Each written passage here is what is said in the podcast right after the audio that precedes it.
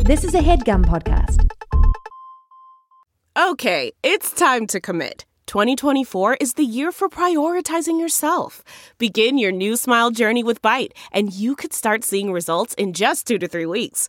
Just order your at-home impression kit today for only $14.95 at Byte.com. Byte Clear Aligners are doctor-directed and delivered to your door. Treatment costs thousands less than braces. Plus, they offer financing options, accept eligible insurance, and you can pay with your HSA, FSA. Get 80% off your impression kit when you use code WONDERY at Byte.com. That's Byte.com. Start your confidence journey today with Byte. Hi there, it's Julia Louis-Dreyfus. You may know me from my podcast called Wiser Than Me, where I talk to older women and get their wisdom from the front lines of life. I was amazed by how many people told me our show made them look forward to getting older, which is why I'm here to talk about Season 2 of the show. Sally Field, Billie Jean King, Beverly Johnson, Ina Garten, Bonnie Raitt, just to name a few. All hail old women. Wiser Than Me Season 2 is out now from Lemonada Media. In a galaxy far, far away, a brother and sister search for their missing parents. How are we going to find them? We will. Don't worry. And fate leads them to the magical Ewoks. We help you. Now, a great adventure begins. You hear that? Let's get out of here.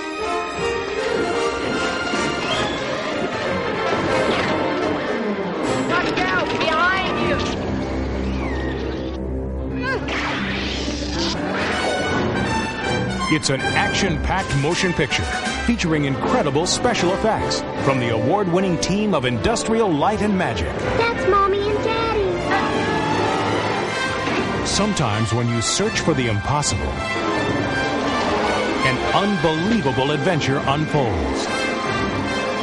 I wish we had furry creatures like you where I came from. Don't miss The Ewok Adventure, now on video cassette from MGM UA Home Video.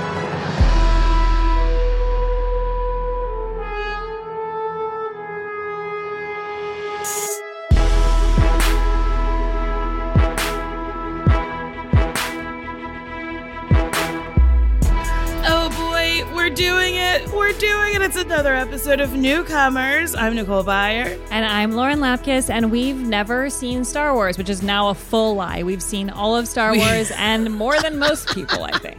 I think we've seen too much of Star Wars, actually. It's upsetting. I can't believe what we're talking about today. I'm not happy. I'll say that much. Me either. I'm not happy. It's awful. I had such a bad time. I did too. I can't wait to get into it because I think our guest is going to be hilarious. But I just couldn't believe the amount of time spent and just everything. You know, we do a lot for you people out there in the world. Like, we are putting in the time. So if there's part of you that wants to complain about this podcast, we are putting in hours to make these episodes. And hours. I fell asleep. I had to wake up, rewind, watch again, and it still didn't make any sense to me. We watched the Ewok movies. Oh, my God. There are two of them. Oh. They're from 1984. Oh, my God. Well, okay. Well, I'm going to give you a little Hoth goss before we jump into our guest. Apple Podcast has featured Newcomers as a For the Fans podcast about movies. So that was really exciting. Yes. I'm pumped about our little shout-outs we've been getting lately. It's been very nice. You know, we were worried in the beginning that people were going to be mean and hateful and tear us down. But everyone has been very nice and kind to us. I know. It actually was like one of the most surprising turn of events, I feel like. I thought that this was going to be the way that we started to get hate mail. And it's not. So I feel good about that. It's very nice. Well, we should introduce our guest. Oh boy, you love him. He's sexy. He got muscles. He's also so funny. He was on NBC Sunnyside. He hosts the new Singled Out on Quibi. It is Joel Kim Booster. Oh my God, I'm so mad at both of you. I've never been more furious. You guys don't understand how deeply when Nicole and I talked about this, about coming on, I love Star Wars. I told Nicole, I said, I love Star Wars. I've read probably scores of the books meant for children and adults, seen every movie. And then I realized that you had been doing the podcast for so long. And where I thought, like, maybe I'd get like a Rogue One or a Solo, a Star Wars story. Some, you know, even that is bad. But this next level. This is next like level. So. Had you ever seen these? So I we'll get to it, but I have such vivid memories of seeing the sequel. I did not know there were two. There shouldn't be. There shouldn't be. I have such vivid memories of I remember like where I was sitting and the scenes that I remembered, like when they popped up on screen, I was like, oh, wow. And I remember watching this movie and I remember enjoying this movie as a child, which means I guess I was a dumb kid because there's not a whole lot to enjoy. No. In the 3 hours of content that we watched. I kept imagining my nephews watching it with me and thinking, well, maybe the little one would like this. He's like 4. Like he might be like, whoa, this is scary. This part's cool. Like I was trying to see it through his eyes, but I kept closing my own eyes. I gotta tell you, Nicole, you shouldn't have rewound anything. I got up several times to leave the room and yeah, me too. I didn't stop and come back. I would not pause. I have to say that like, thinking about my nephew watching it, here's the thing. I think they bang, like, at a certain point, they stop being cute. Mm-hmm. When you look at them for too long, it becomes actually upsetting, jarring and bizarre and not fun to see anymore. The teeth are my biggest complaint. The teeth are sick. I just, watching the movie several times, I would look up and be like, why is any of this happening? I do like how you said watching the movie, I would look up and wonder why. So, yeah, it was hard to focus on this. It was really hard. I got carpal tunnel last night. What's the main one? Twitter? What is his name? Mace? Tweezy? Oh, wait, Tweedles. Tweedles or Wicket. Wicket. Wicket.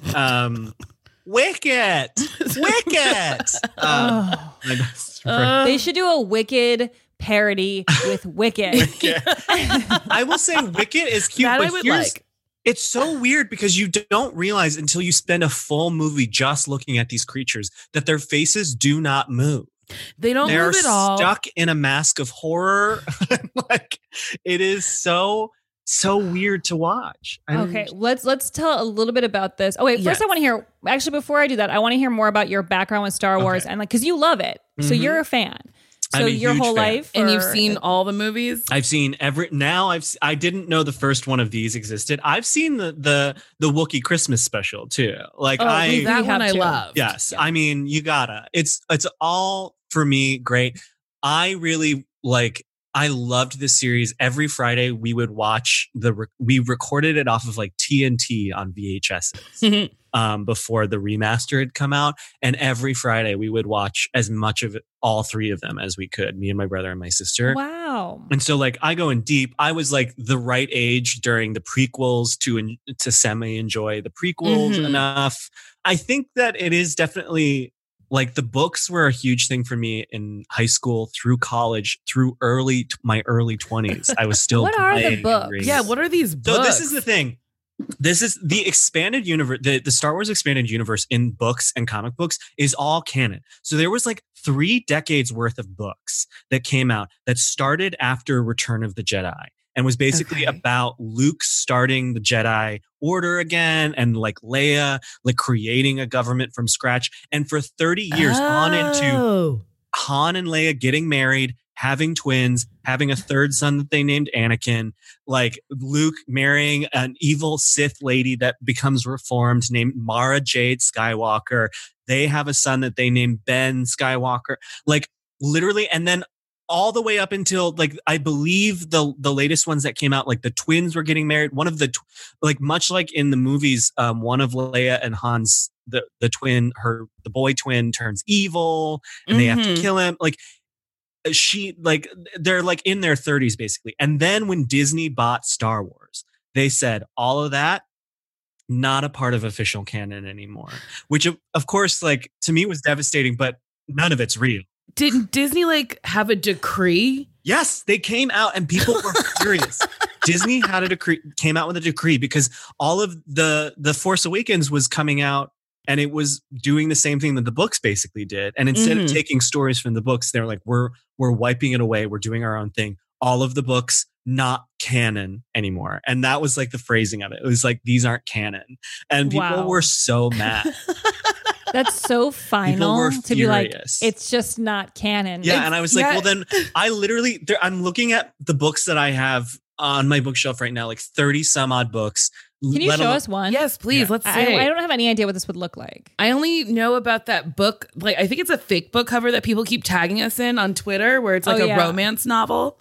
Yeah. So this is one, Star Wars, The New Jedi Order, Edge of Victory 2. It's part of a 2. And that's Luke and his wife. Show us the font size. Yeah. Can I see the font size? Oh, the font size is... It's a book, Lauren. I did you think it was going to be huge font? It's not for children. It's meant for adults. Okay. But the cover looks like Animorphs. So I was like, I bet you it's got like big font. Show me the font.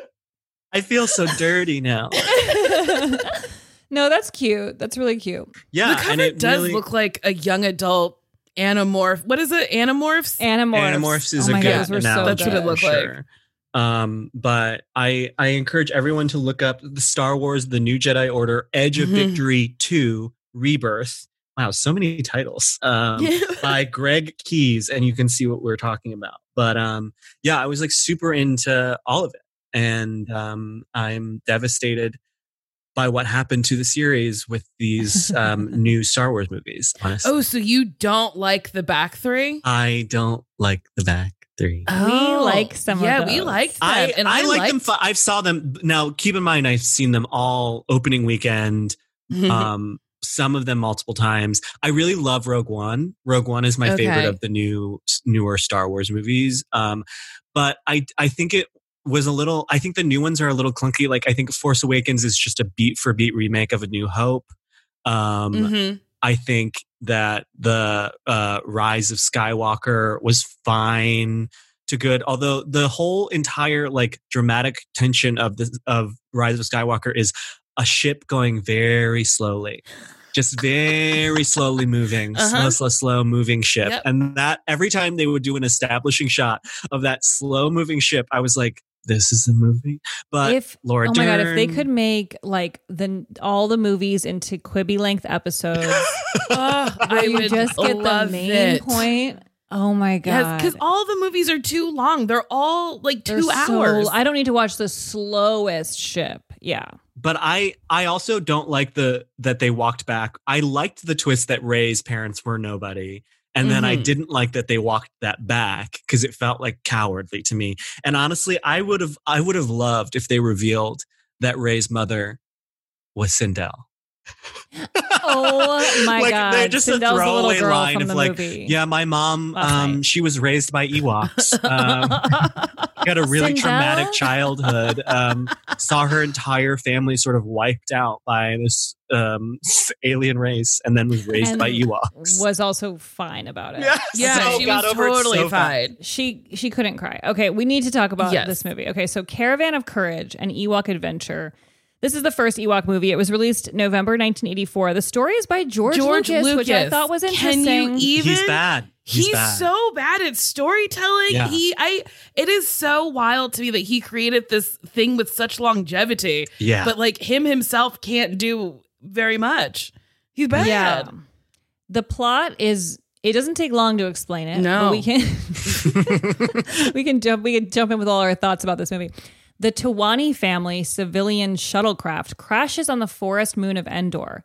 The 4 Tawanis are separated. Jermit and Katarine. These the mother names. And these are white people. What the fuck? Jermit and Katarine? Okay. The mother and father are captured by the giant Gorax, which... is just a big Ewok. Yes. It's just a big... It's the biggest Ewok. And Mace and Cindel. And I gotta say, Mace... What an awful actor. Do you think Mace Windu is from that? But Wait, no, Mace Windu's black. No, but I mean the name, like the reusing of the name. Oh, maybe. Like, but you know they didn't even audition as boy. They just said, oh, that boy looks like Mark Hamill. You're in. That's what I thought. I was like, he looks like Mark Hamill and he's dressed like him. Yeah, he was not so bad. such a terrible actor. Ooh, God. And what's crazy is in some of these later movies, if you're not good, they will come for you for years to the point where you don't act ever again. Yeah. Now, I don't think that happened here. I don't think enough people saw this. No. I mean, it was... So much of the dialogue felt improvised when he said it, because I think he just couldn't, the one part where he fell in the lake and then they got him out and he was like, I was looking in the lake and then I was in the lake and now I'm here. He did that so many times where he would repeat the same thing. He's like, it's just a rock. I don't know what's going on inside of this, but it's just a rock. And I'm like, you forgot that you already said that part. Yeah. And then when he was like, food, eat food, eat. And I was like, they're Ewoks. They don't understand you. Or when he was like, medicine, she needs more medicine. Yeah. This is the problem with this first movie that is insane to me, is they have to center your movie around a species that cannot speak English, or basic as it's referred to in the Star Wars universe. They call it basic? They call English basic? Basic, yes. That's English pretty rude. I haven't heard that. Basic. That's hilarious. And at the beginning, they have this... I was so stoned when I watched this. I should have been. At the beginning, when they had this David Attenborough narration, because the Ewoks aren't speaking English, so you don't know what's going on. I was like, oh, this is just plant. I was like, maybe this movie will just be Planet Earth, but with Ewoks. And that would be kind of fun.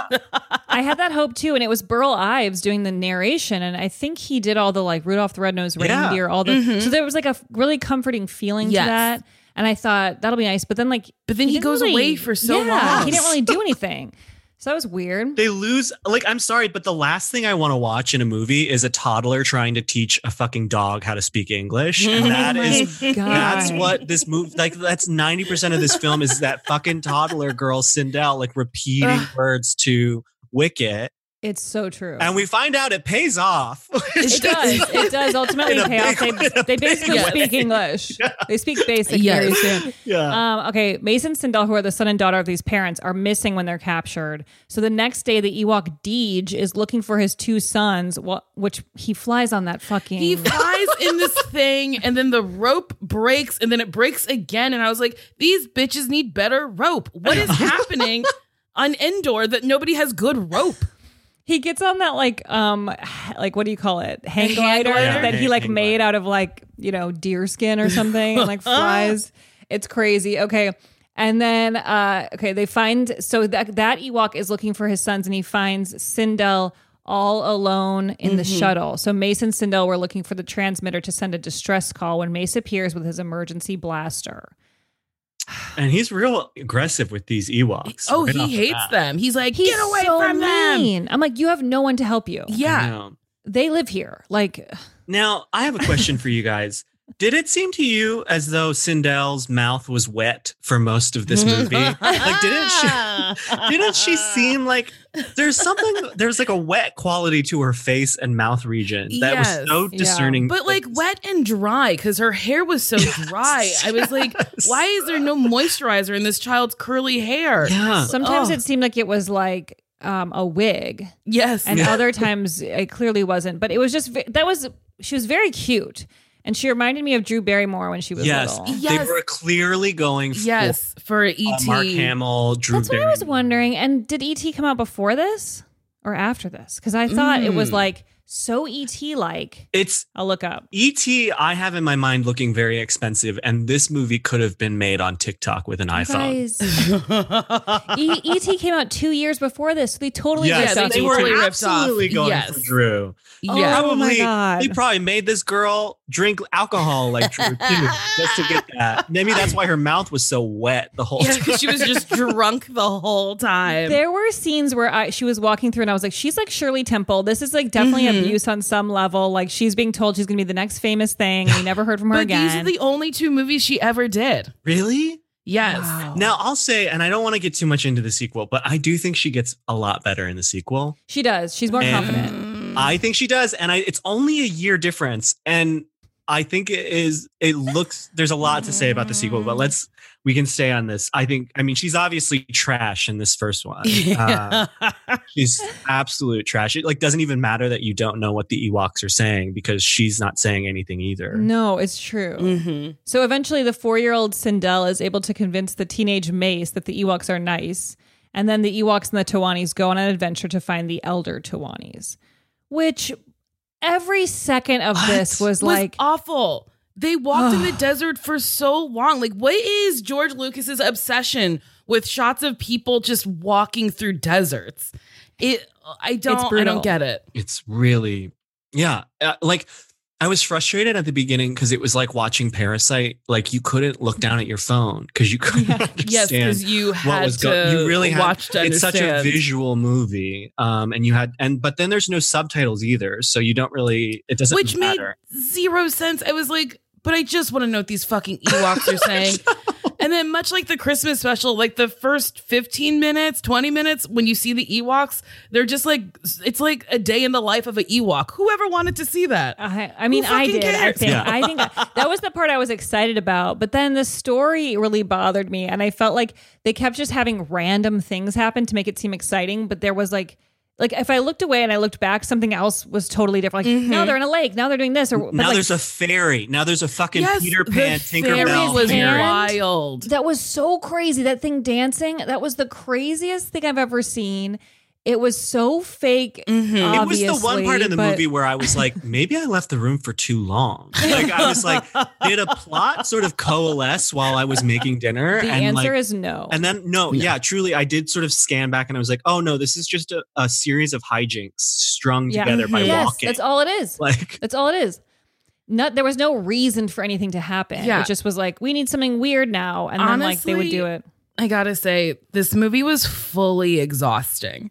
I was spent, tuckered out, tired, ready for bed at the end of this. I had a huge headache from watching it. And I was like, yeah. I really did. I was like, I can't. The crazy thing with like the lake and the fairy of it all is that like, there's no attempt at making it seem like an alien planet. Like, at one point they're straight up just riding horses. And I was like, really? There's just straight up horses on this planet. But they mount them weirdly. He flew onto that horse. And I was like, that can't be good for the horse's back. Oh my God. At one point when they lose Cindel on a horse somehow. And again, I looked down for a second and she was off to the races on this horse. I didn't understand how they got away from her. You see a shot of one of the Ewoks getting onto the horse. And it is such a large Ewok. There is occasionally... Wicket is the appropriate size of an Ewok. There are occasionally Ewoks that are slightly bigger than Wicket, and it is not what you want to see out of an Ewok. Nope. Like it is. That Ewok riding a horse, and it was... They did not get... like. It looked like either a very small horse or a very large Ewok. Yeah. And it was a problem. It was a real problem. The proportions are like really important with the Ewoks. And that's why the teeth can be really upsetting, because sometimes they'll have like really big teeth and like, it's like sick. Yeah. Yeah. Oh my God. So there's a little bit of trivia about this movie. No. So the Ewok language was based on Tibetan. Oh, I feel like that's rude. Insulting to the I was gonna say people. Seems not great. Eyelids had to be created for the sleeping Ewoks because the original masks used in Star Wars Episode 6, Return of the Jedi, didn't have them. They were digitally added to the Blu-ray release.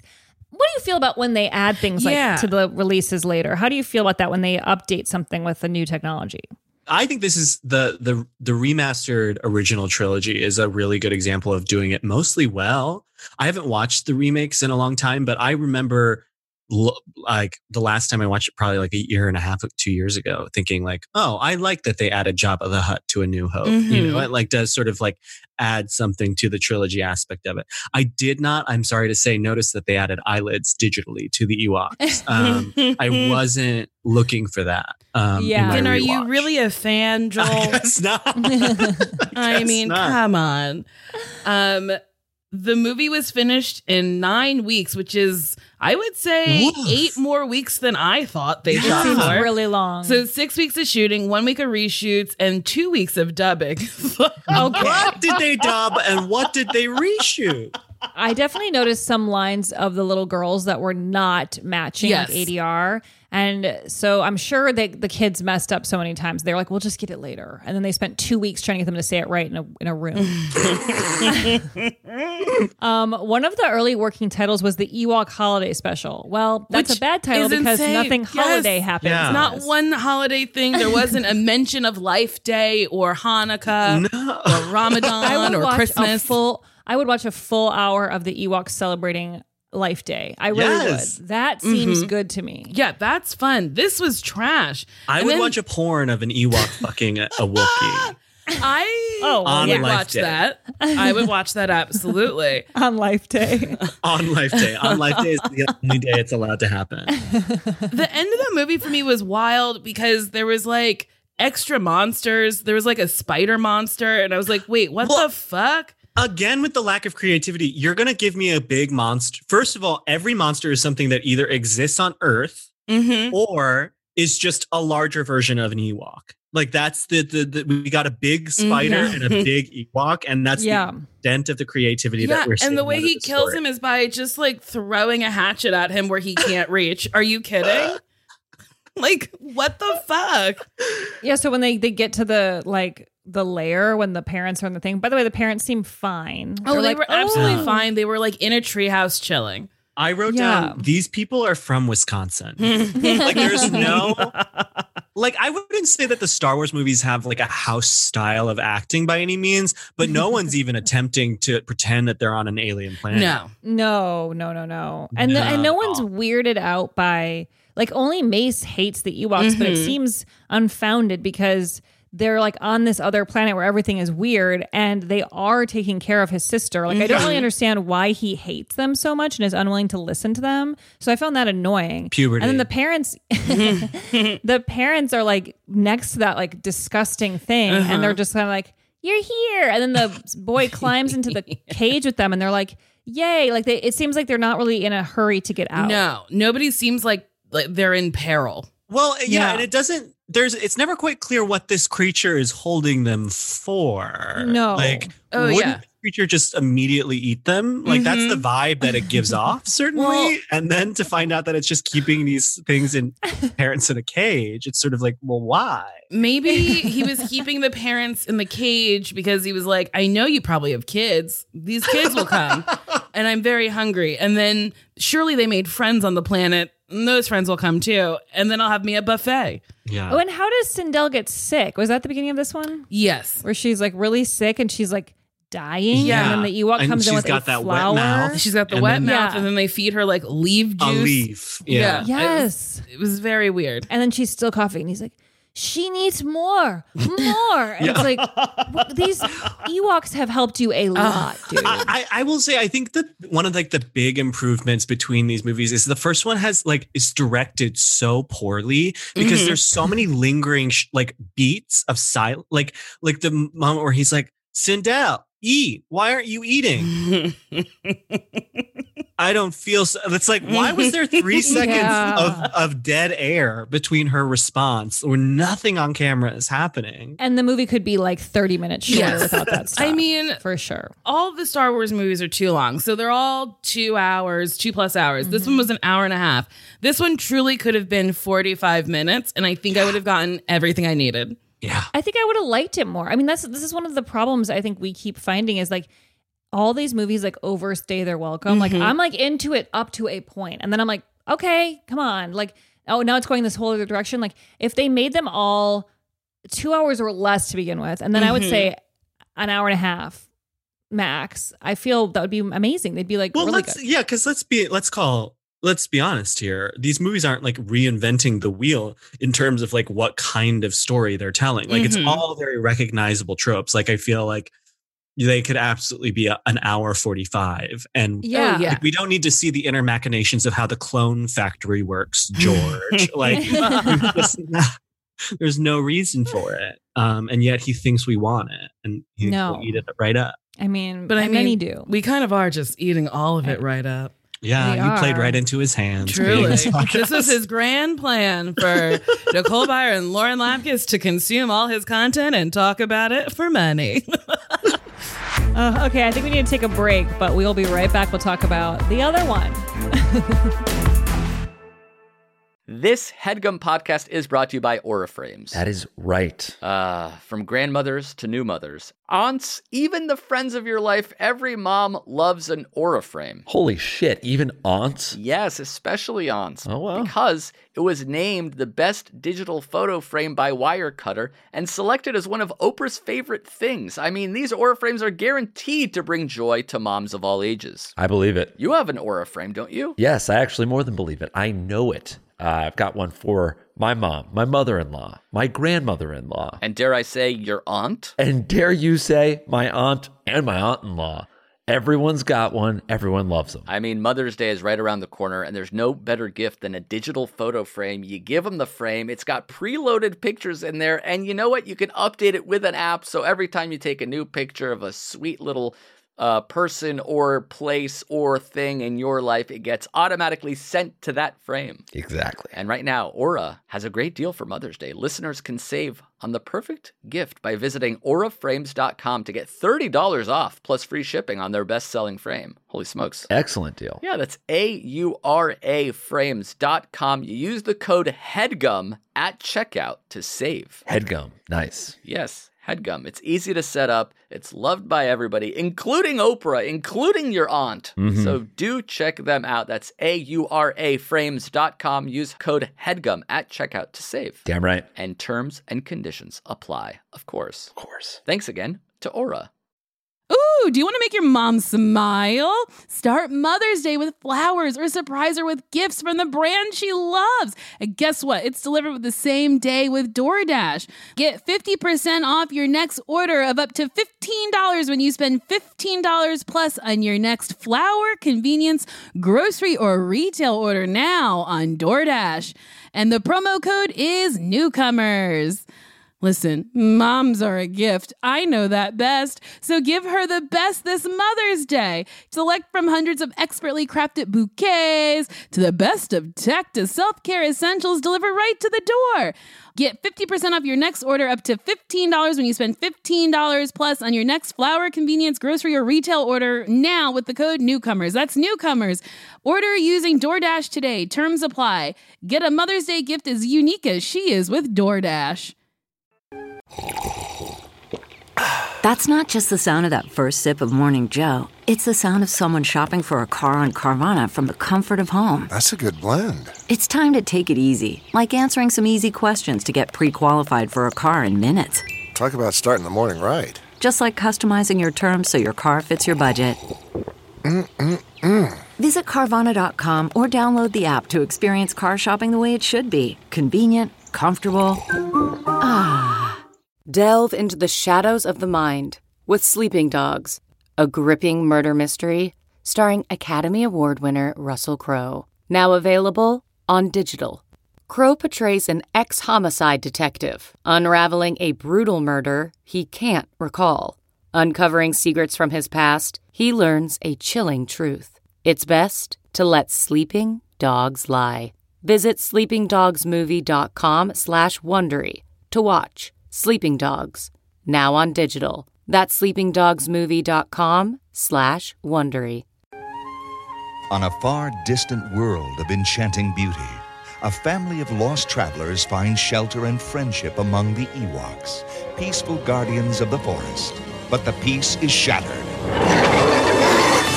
An evil storm sweeps the planet Endor, threatening the Ewoks' very existence. Run fast, run! And a courageous Earth child is left orphaned, hunted by the cruel armies of an insatiable warlord. All I want is the power. Don't be foolish, do what he says. It's a breathtaking adventure that soars to extremes of heroism and treachery. There's no escape for you, my little one. But there is hope. A shipwrecked adventurer and his speedy sidekick join forces with the Ewoks. Their mission? Penetrate a fortress of death and rescue their friend. It's a desperate scheme that unleashes the rage of a demented tyrant. From the creator of Star Wars comes a dazzling adventure, a timeless fable of courage and conflict, of bravery, innocence, and unspeakable evil, featuring Wilford Brimley and the visual mastery of George Lucas. Take a journey to the far reaches of your imagination. Ewoks, The Battle for Endor, coming to your family from MGM UA Home Video. The next movie is called Ewoks Battle for Endor. Mm-hmm. Here are the details. It was released November 1985, just a few months after I was born. Wow. How old are you, Nicole? I was born in 86, so I was a thought. Yeah. You were a twinkle in the sky. Mm-hmm. This story was also by George Lucas. Slightly better. This one's better, and this one should be the only one. Like, yes. You really don't need... This one has more stakes. It's just a little more exciting. More kind of things that make sense to me happen. I don't know. I think it's more imaginative too. Like, notice there were no horses in this one. They gave us these claymation creatures that they were riding around on, which I appreciated to an extent. Like, there was more happening. It did feel less science fiction-y though, and more like fantasy. You know what it reminded me of? Did you ever, like, we watched it in school all the time, I think, for some reason, but The Lion, the Witch, and the Wardrobe, movie that was like the PBS version or something? We always watched that. This reminded me of that, and like I feel like the evil witch lady was kind of like that.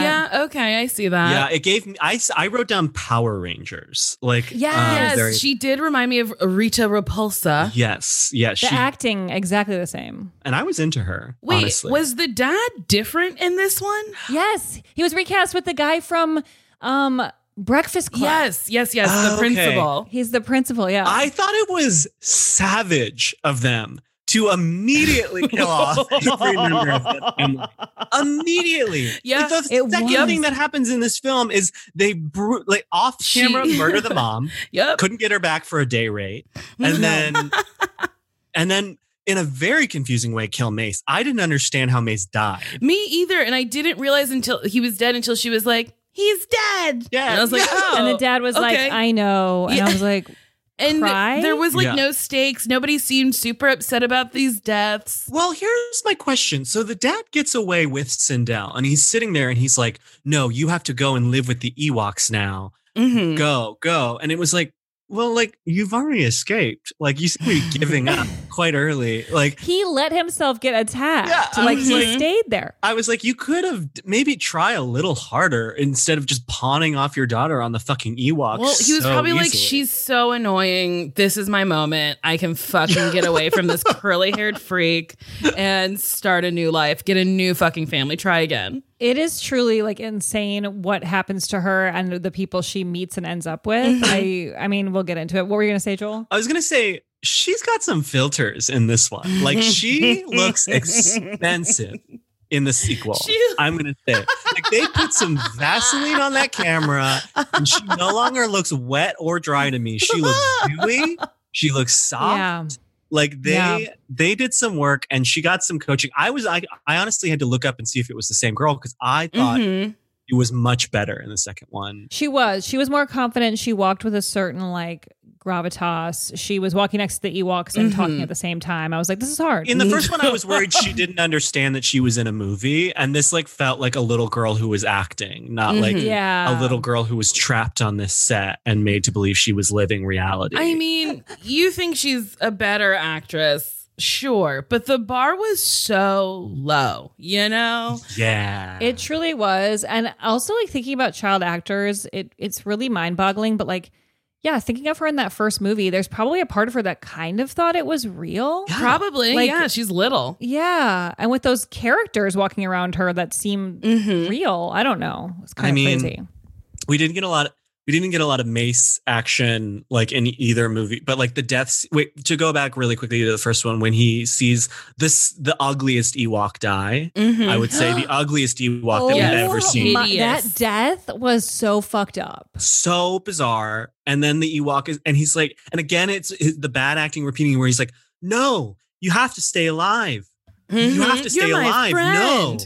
Your friend, like, it was just don't die. Insane. It's like, cut away. Go to something else. It was so bad. Here's a little bit of the synopsis. On the forest moon of Endor, the Towani family are preparing to leave, but now in the beginning of the second venture, Wicket and Cindel must face off against the evil Marauders. The Marauders capture all the Ewoks and kill Cindel's family. That's in the first minute.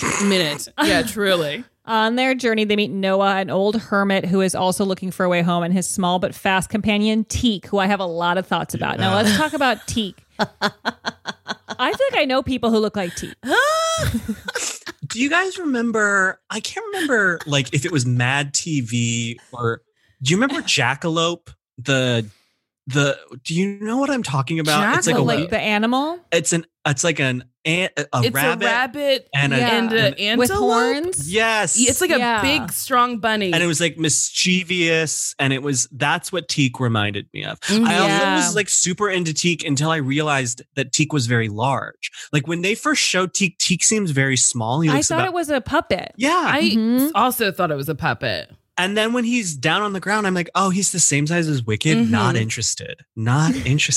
I wanted him to be really small, like a squirrel. He would have been cuter if he was smaller, because him big, he was really upsetting to look at. Do you know what I mean?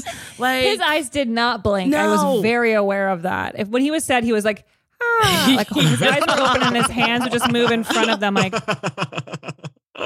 It was really, really weird. And he lives with that asshole old man. Noah, who I wrote down, I said, okay, MAGA Santa. That's like the vibe that I was getting from old Wilt Chamberlain. Oh my God. It's so also, true. And he was like so mean. His name is just straight up Noah, which is like... But that's a Star Wars thing. Like some people are like, they have the weirdest name. And then, Ben Solo. And you're like, oh, okay. It can be anything. So together, the four friends try to rescue the Ewoks. Four friends seems like a stretch. It's a huge stretch. They're acquaintances, things that just happen to be together. Noah kicked Cindel and the Ewok out of his place, like when they had nowhere to go. And they don't really delve into why Noah is the way he is, like at all. Like but then he immediately changes course and is like, okay, you can build your fire. Fires can only be built in my house. So by that logic, I guess I have to let you in my house. I was like, okay. What? And I mean, imagine like a 4-year-old coming to your house and being like, I have nowhere to go. You're like, get the fuck out. It's like so mean. With this like little Ewok who now, okay, this movie, it really did feel like this movie took some of my notes. Like I read my notes as I was watching the first movie, and they were like, okay, we're going to make some adjustments. Mainly we're going to let the Ewoks speak English now. Yes. Just get to the point faster. Yes. Really did. But I wanted them to speak actual English. Like this was like little bits of English and like slow talking. And I was like, just talk they were normal. Taught by a 4-year-old, Nicole. Okay, fair. Okay. Yes. Okay. That is correct. What about the part where they were in that wagon? Yes. And then they like had to like, and then Cindel's like, Wicket's smaller than all the rest of you. And it's like, okay, shut up. You rude bitch. Rude. Like, first of all, he's not smaller than him. Like, he's not, but Wicket wasn't significantly smaller than any of the other Ewoks. No, she was just being rude. No. Yeah, she was. And then what I kind of was like skipping a little bit at that point, just to kind of brush through it a little bit. I was scrubbing. And that part, I was like, okay, so I guess they're going to like cut a hole and put her in it or something. So what ended up happening there? There was just a structural defect in the cage. That's all. That's all. Oh, okay. Is they were like, there's a hole in the bottom of this cage, but only the smallest among us can fit through it. And so they were like, okay, I guess it's Wicket and Cindel. But again, I say all the Ewoks, except for the ones that are a little bit too big, were the same size and they could have all escaped. It was very strange. Yeah. It's almost as though we were watching a movie, not a documentary. What about the part where that evil witch lady like steals Cindel and throws her over the horse thing, and it's just like legs hanging off of it? Do you see that? Yes, but and also rushing through puddles, and I just kept thinking of Cindel's face getting splashed every time that horse was galloping through the water, because it absolutely would have happened, and it filled me with so much joy. You imagine that. I was also so confused about the MacGuffin in this movie. I was so confused about like why this like alien guy wanted it, like how he found out about. Yeah, what's the MacGuffin is the power. It's like the object that like you know, like every action adventure has like an object that everyone is like chasing or looking for or like protecting, and like in this case it's like something from their ship, but it's not really explained very well why he's after it. Like it's sort of you sort of get that like they're primitive, but they also have laser blasters. So yeah, well now then that makes me ask the question: is this in the future, like all the Star Wars movies, or is the past? Right? Because didn't we find out it was in the future? Well, in the past. Star Wars is in the past. I still don't get it. Which so we just found out. Yeah, I still don't get it. Which is this so movie crazy. Takes place. This movie. Well, I also want to say there's a huge. I have a huge problem with this movie, which is chronologically it takes place between Empire Strikes Back and Return of the Jedi. So this supposedly takes place before Leia and crew end up on the planet. And what we see in Return of the Jedi is these creatures do not speak English. So we are now but Wicket is Leia's friend. So why isn't Wicket speaking fucking English in Return of the Jedi? I ask you this, George Lucas. I think I have an answer, because Cindel left and he had nobody to practice with. Oh, that does happen. I do delete. If I don't get on like Duolingo. Yep. Duolingo sent me 2 emails yesterday and I was like, this is getting aggressive. Duolingo's like, are you still alive? Yeah. I get like weird updates from them. And Wicket was like, wee-wah. I don't want to learn you. Click ignore. Okay, so together the 4 friends try to rescue the Ewoks, facing off against a whole army of evil marauders led by King Tarek, a witch named Charal, and a bloodthirsty dragon. Charal! Okay. Charal, who can turn into a blonde and a crow. That is the extent of her magical powers. She was the crow. Yeah. I missed that. I was like, why is that crow taking off after Cindel? No, yeah. So there's she's a witch with 2 spells. She can turn into a gorgeous blonde. She can turn into a crow. And that's the extent of her usefulness, apparently. And she wants the little girl, which seems like something you wouldn't want to deal with. That's so insane to me. Nobody wants that little girl. No. You want to read some of this trivia? Yeah. So according to an interview with Warwick Davis, a second sequel known only by the working title Ewoks 3 was in the planning stages not too long after the Ewoks, The Battle of Endor. The film, however, never got made. Praise be. Oh my God. I will say Warwick slays in this. Like he does a lot with a little, I think. I mean, can you imagine filming it? I mean, everyone in the Star Wars franchise, there's at least one person in a suit that's uncomfortable. But Warwick like slays. Like I really like got something from Warwick in this. And movie. There's so much physicality in those costumes. They have to like roll around, and I mean that seems really hard with that head on. He was 14. He was really? Warwick Davis was 14 when he shot this movie. Wow, that's so confusing. I didn't realize that. Yeah, that's so confusing. I've been picturing an adult the whole time. Yeah, a full-grown adult. No, he was. Oh my God. Okay, well, as with the previous film, this movie is a spin-off from the original Star Wars trilogy, but fans remain undecided as to whether these 2 films should be considered part of the official Star Wars canon. Since the acquisition of Disney from Lucasfilms, this has now become part of Legends and therefore not canon. So I guess that's how they get away with that. When the film aired on ABC in 1985, a viewer warning came on to warn younger viewers of the film's content. Tonight's continuing fantasy adventure of Cindel and the Ewoks contains some scenes of suspense and jeopardy, which may be too intense for very young viewers. Parents are encouraged to watch with their children. The film is rated PG by the MPPA for mild, intense/disturbing images of sci-fi violence, action, and some startling moments. We are so desensitized now. I guess so. We truly watched a whole family get murdered and we were like, okay, what's next? Well, we didn't really watch it though, because what happens is she stumbles on Mace and then a background body is sort of laid on the ground, no face shown. And then we're not really, there's no indication that she's dead at this point. We don't. And then he drags his mother's lifeless body into a hut that then I think gets blown up. Oh my God. Yeah, that was really weird. He was really strong. Yeah, very strong. I can't believe he agreed. I mean, I guess he wasn't getting a whole lot of other offers, but if I got that script and I was like, you mean I do what in the first what minute? Find somebody else. But like when you think about this being on TV with that intense warning, and then like we just have shows like How to Get Away with Murder on ABC, yes, where like kids can just see like people having sex basically.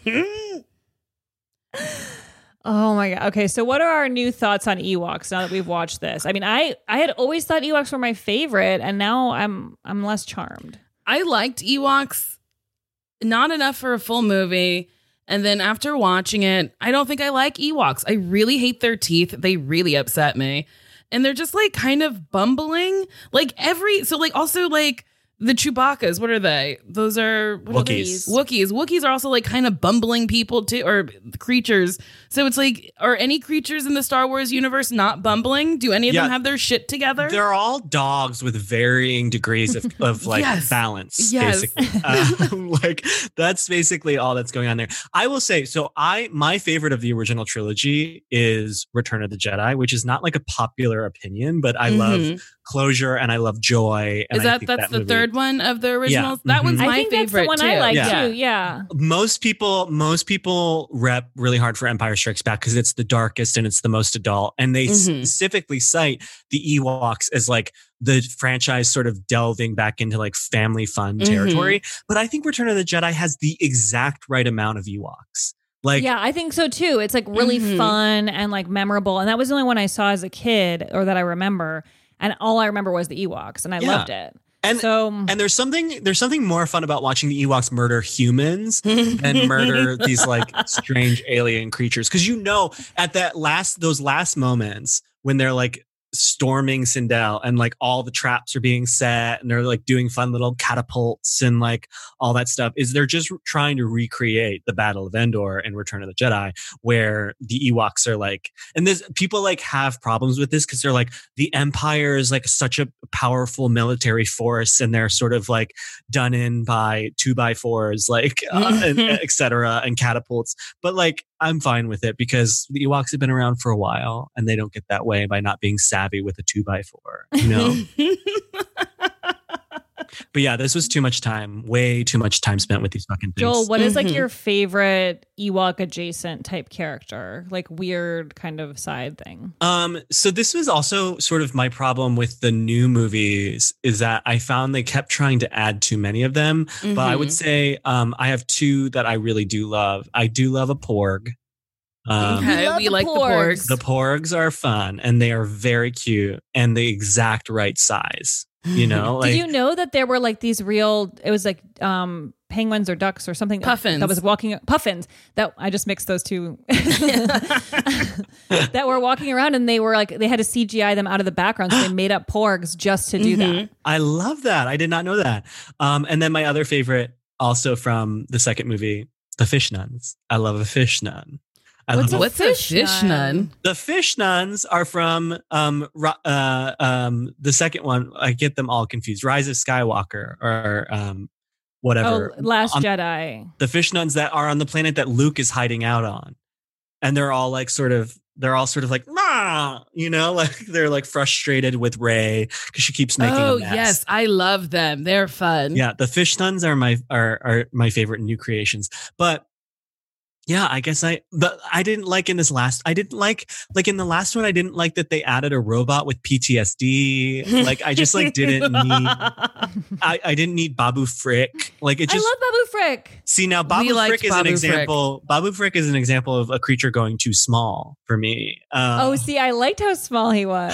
I thought he needed to be slightly bigger, but I just felt like it was bait, and I was like, I'm not taking the Babu Frick bait. I took the bait really hard. Wait, did you like Baby Yoda? Did you watch The Mandalorian? I did watch The Mandalorian, and I did succumb to Baby Yoda. I really did enjoy Baby Yoda. Again, perfect size. I wish all the Yodas were that size. That one is really perfect. So cute. Some of my friends got like the actual puppets from that, like, or remakes of the puppets that arrived, because they were also back ordered. They arrived like 2 weeks into quarantine and were so jarring to like. It's like no one's not talking about Baby Yoda right now.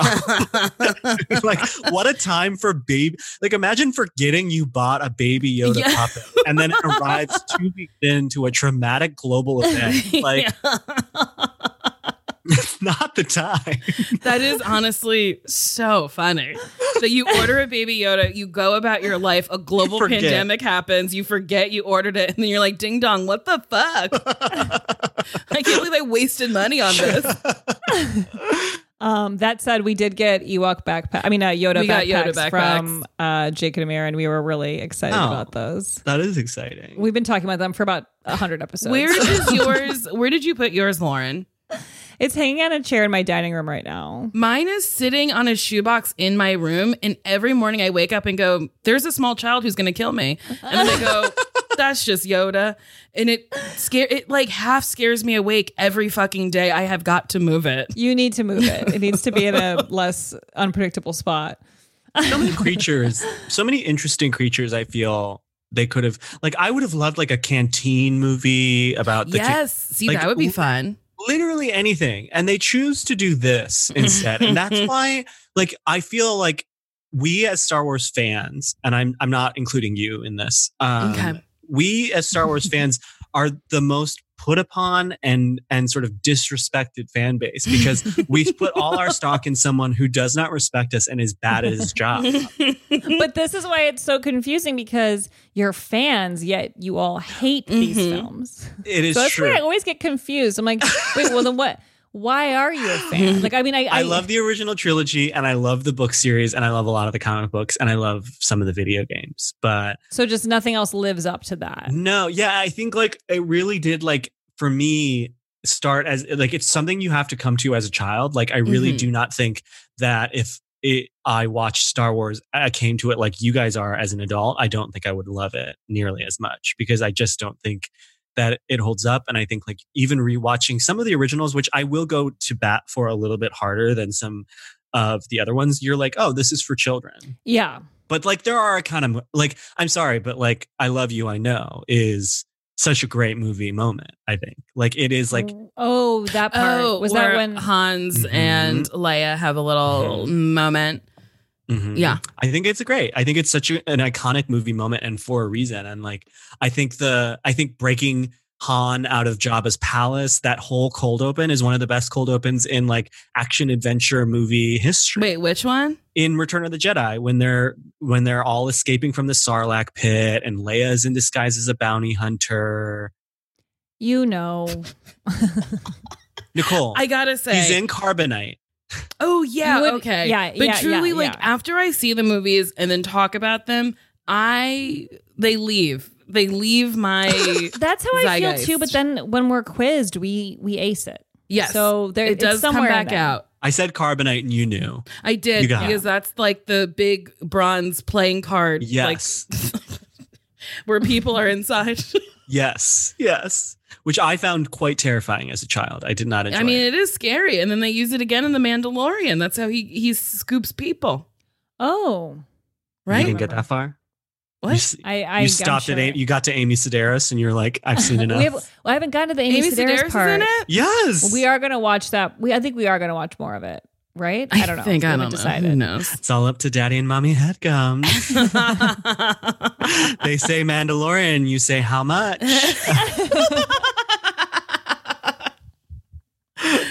Well, oh, Joel, my God. Do you have anything that you'd like to plug? Yeah. So me and Matt Rogers are doing a really stupid recap podcast of our own called Matt, Joel, and the Next Al Woods, and it is about a little watched reality competition show called Legally Blonde, the musical, colon, The Search for the Next Al Woods, that happened in 2008 on MTV. Yep. Yes. And we just we're about to record our last episode, and it's all on Patreon. It's Patreon/Matt Joel L, and it's like $5 for the entire season, and all the money is going to the Eviction Defense Network here in LA, which is a nonprofit that's working to keep low income families in their homes during this time. That's fucking so great. Yes. So it is dumb. but it is for a good cause. And I would love for you to listen to that. And you can also listen to Urgent Care, my other podcast with Mitra Johari, which is not going to charity. It's going straight. You have to get an income. Yeah. Okay, well, Nicole, what do you want to plug? I have a book coming out on June 2nd. It's called Hashtag Very Fat, Very Brave. What? Or tomorrow or something. Is it? Based on when this is, yeah. Oh, yes, yes, yes. So it's here. Wow. It's a self-help guide. It is not a memoir, as some people on Goodreads have reviewed it poorly because there isn't enough words, but I never said there was going to be more words. I have other podcasts, Why Won't You Date Me? Best Friends, Drag Her, 90 Day Bay, and Nailed It on Netflix. Lauren, what would you like to promote? You can follow me on Twitter and Instagram at Lauren Lapkus, and I have a Patreon under Lauren Lapkus where I'm doing like watch alongs and improv podcasts and all sorts of fun stuff. There's videos, there's content, lots of content already there, like 40 hours or something up there now. And I am also in The Wrong Missy on Netflix, which you can watch on Netflix, like I said. So that's that. We did it. We did it. Should we read a 5 Star Wars review? Yes, let's do that. Of this movie? Of this podcast. I was like, you guys found a 5-star review of the fucking Ewoks movies? Honestly, we would have to have them on the podcast if anyone reviewed the Ewok movie as 5 stars. I would love to have an interview with someone who played an Ewok and know all about this experience of making this movie. Ooh. I want to know the backstory. Well, Warwick Davis is still alive, so I bet you could get him. You could try to get him. Yeah, maybe he would do it. Probably not. He'd probably be like, I don't want to ever talk about this movie. This review is called May the Force Fanfic You. I read that wrong, but it's by Gers on Ice. Mon Mothma paces the floor of the briefing room at Echo Base. Her incredibly long neck can barely hold the weight of the space atrocities she has witnessed. A memory of Bail Organa whispering in her ear stirs something inside her. A shiver runs down her spine. Whether the memory of Organa and his queen Breha or from the frosty winds of Hoth, she cannot tell. A small cough alerts her to Princess Leia's silhouette in the doorway. Aunt Mothma, says Leia, are you thinking about my parents again? Yes, I miss their warmth beside me as we ate grapes in their bed on Alderaan, says Mon Mothma, touching her extremely tall neck. Okay, says Leia, well, I just wanted to tell you about this dope future podcast I've been listening to where two of the best comedians of the future, year 2020 CE, learn about our wars for the first time. In a galaxy far, far away, they talk to huge nerds and it's extremely funny. But Mothma is not listening, only dreaming of her two lovers and how they had been exploded by the Death Star. Wow. Jimmy Smits, Bail Organa. Yes. Love. We did see that. I love that. I love the trivia of who played Natalie Portman's body doubles in the prequels, which is so Isn't fun. It like Keira Knightley? And Rose Byrne. Oh, I didn't know Rose crazy. Byrne, too. It's Keira Knightley and Rose Byrne play her attendants. It's so funny. I mean, it's so wild. We all got to start somewhere. They truly look so much alike, but yet they were all allowed to have 3 separate careers. Yeah. Interesting. And yet here we all are stuck in the same podcast. Yeah, I guess if we all looked alike, we'd be on different podcasts. Oh, my God. Well, it was all worth it to have this fun time with you, Joel. Yes, yeah, Joel, thank you so much. I was angry at you for assigning these movies, but I've forgiven you now because this was such a fun time. So. I'm so sorry that this is the movie I had you watch. I'm so sorry. I'm so sorry to everyone. I'm so sorry. I really commend anyone who's so devoted to this podcast specifically that they watch the movies just to listen to the podcast. So do we. I mean, I have heard from some people who had never seen Star Wars who are going along with us to experience it, which I think is a fun way to do it. Yeah. And then there's some people who aren't watching the movies, but they're just listening. So I love them for that. Real psychos. Yeah, I love it. Yeah, the craziest people are the ones who have not seen Star Wars, but listened to this without watching Star Wars. Or the smartest, because they know a little bit of information to talk to a man that's like super into it that they're trying to date, or woman or whoever. That is so true, because you get like all the basic facts and you can make fun of it in a great way. You can steal jokes. Yeah, we're doing a service for people. Huge. Okay, well, thanks, Joel. Yes, and thank you. Nicole. That was fun. I'll see you next week. Okay, bye-bye. Bye.